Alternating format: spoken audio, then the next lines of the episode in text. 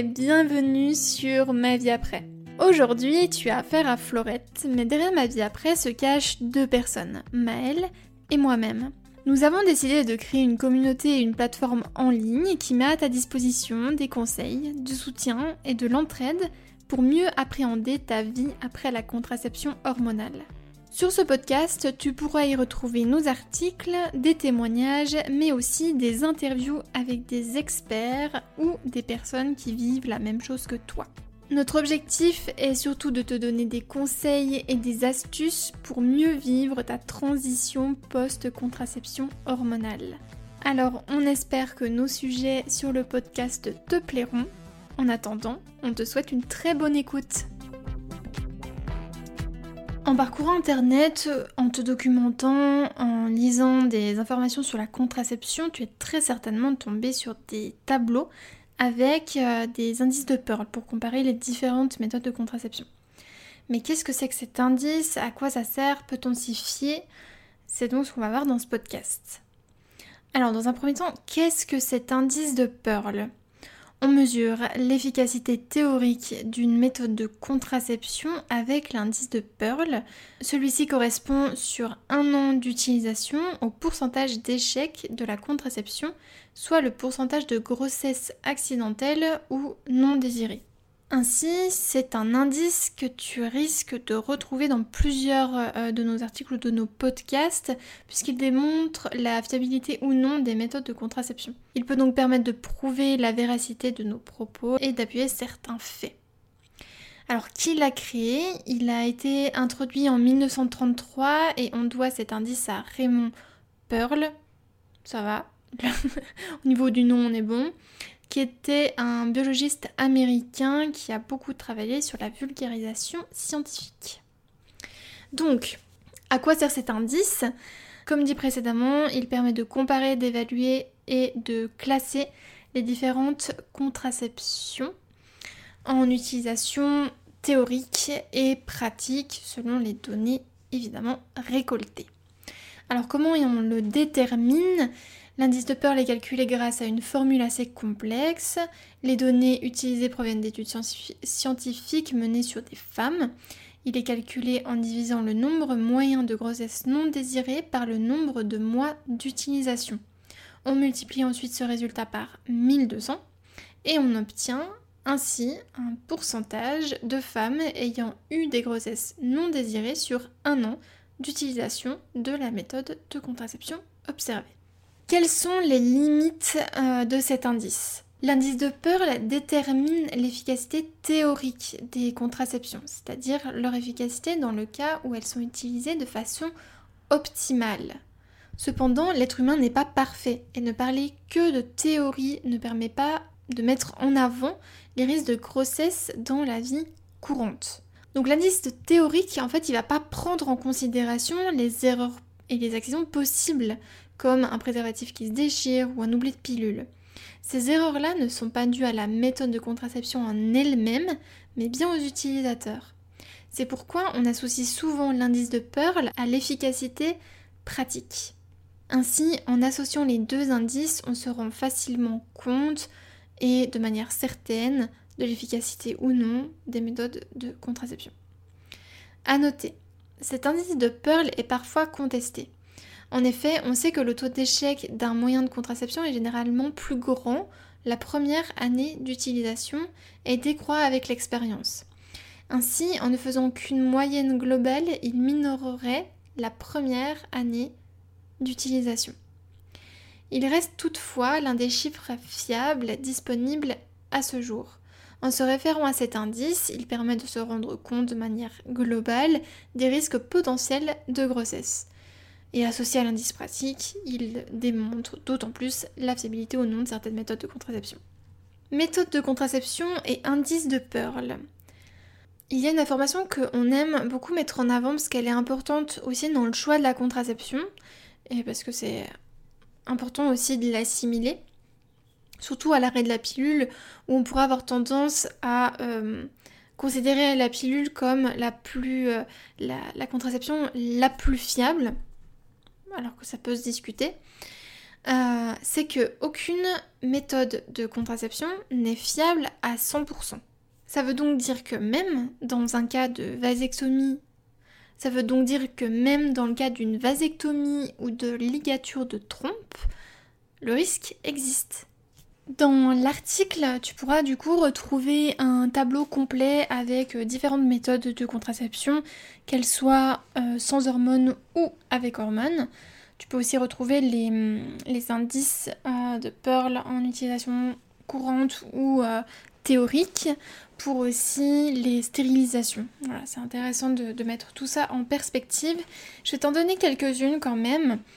par exemple, le DIU au cuivre, c'est un, une des méthodes qui a la plus haute euh, fiabilité en utilisation courante, parce que je vais te dire que les utilisations courantes, c'est beaucoup mieux euh, là pour... Euh, enfin voilà. L'autre, c'est vraiment que théorique pour juger d'une méthode de contraception. Juste en tout cas avec des chiffres, hein, parce qu'évidemment, on a chacune un peu nos... Enfin, certains auront plus de risques, d'autres moins, ça va dépendre de plein de choses, de comment tu utilises la méthode, enfin voilà, tu plein de choses comme ça. Je suis désolée, il y a ma machine à laver qui tourne derrière. Écoutez, c'est la vraie vie. Donc euh, le DU au cuivre, on est sur une utilisation courante de 0,8. Euh, donc vraiment un très très beau taux. La pilule elle est à 7. Qu'est-ce qu'on peut vous donner d'autre? La, symptothermie, donc la méthode symptothermique est à 2. Donc ça, c'est euh, ouais, ça c'est les, les principales. Je vais te parler un petit peu du préservatif parce que c'est hyper intéressant euh, et j'ai des petits conseils pour toi. Le préservatif, il est à 13.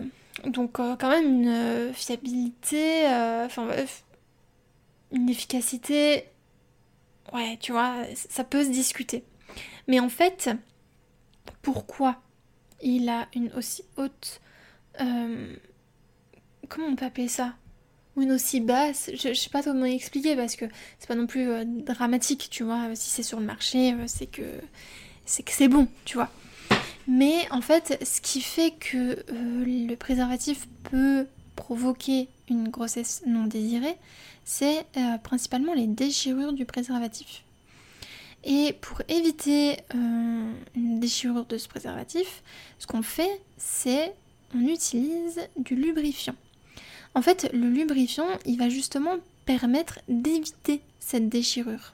Parce que le lubrifiant que tu peux retrouver directement sur ton préservatif va servir uniquement à dérouler le préservatif. C'est tout.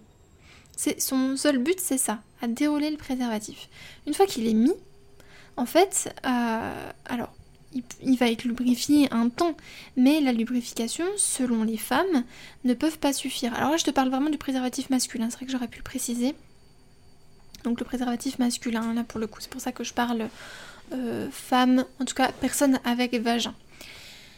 Euh, donc oui, tout au long du rapport, en fait, ta lubrification naturelle, elle peut bouger selon la durée de ton rapport, selon comment tu es constitué, euh, selon euh, voilà, si tu as une lubrification plus intense, selon aussi la période du cycle. Enfin, il y a plusieurs choses qui peuvent rentrer en compte. Et donc, le fait qu'il y ait peu de lubrifiant tout au long du rapport, en effet, à force des frictions, ça peut évidemment se briser, enfin se briser, se déchirer. Et donc, avoir ces problèmes, enfin c'est ce problème euh, dans, ce cas-là, évidemment, de grossesse. Euh, dans le cas où tu n'en veux pas, hein, je parle. Une chose, pourquoi c'est aussi très intéressant de savoir cette information, c'est que le préservatif, il est aussi utilisé dans le cas où tu n'as pas forcément fait de test avant avec le partenaire avec qui euh, tu as un rapport.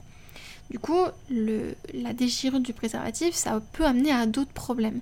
C'est pour ça que on conseille on conseillera toujours d'utiliser un lubrifiant avec un préservatif. C'est très important euh, justement pour éviter ces risques. J'ai vraiment choisi le bon moment pour euh, enregistrer puisque ma machine a décidé de s'envoler. Voilà. En tout cas, bref, euh, il y a plusieurs articles sur le site sur le préservatif que tu peux aller voir. Tu peux aussi, si tu recherches un lubrifiant plus naturel, français, avec une belle éthique derrière, te diriger vers My Luby, qui est donc un, un avec toutes ces qualités-là.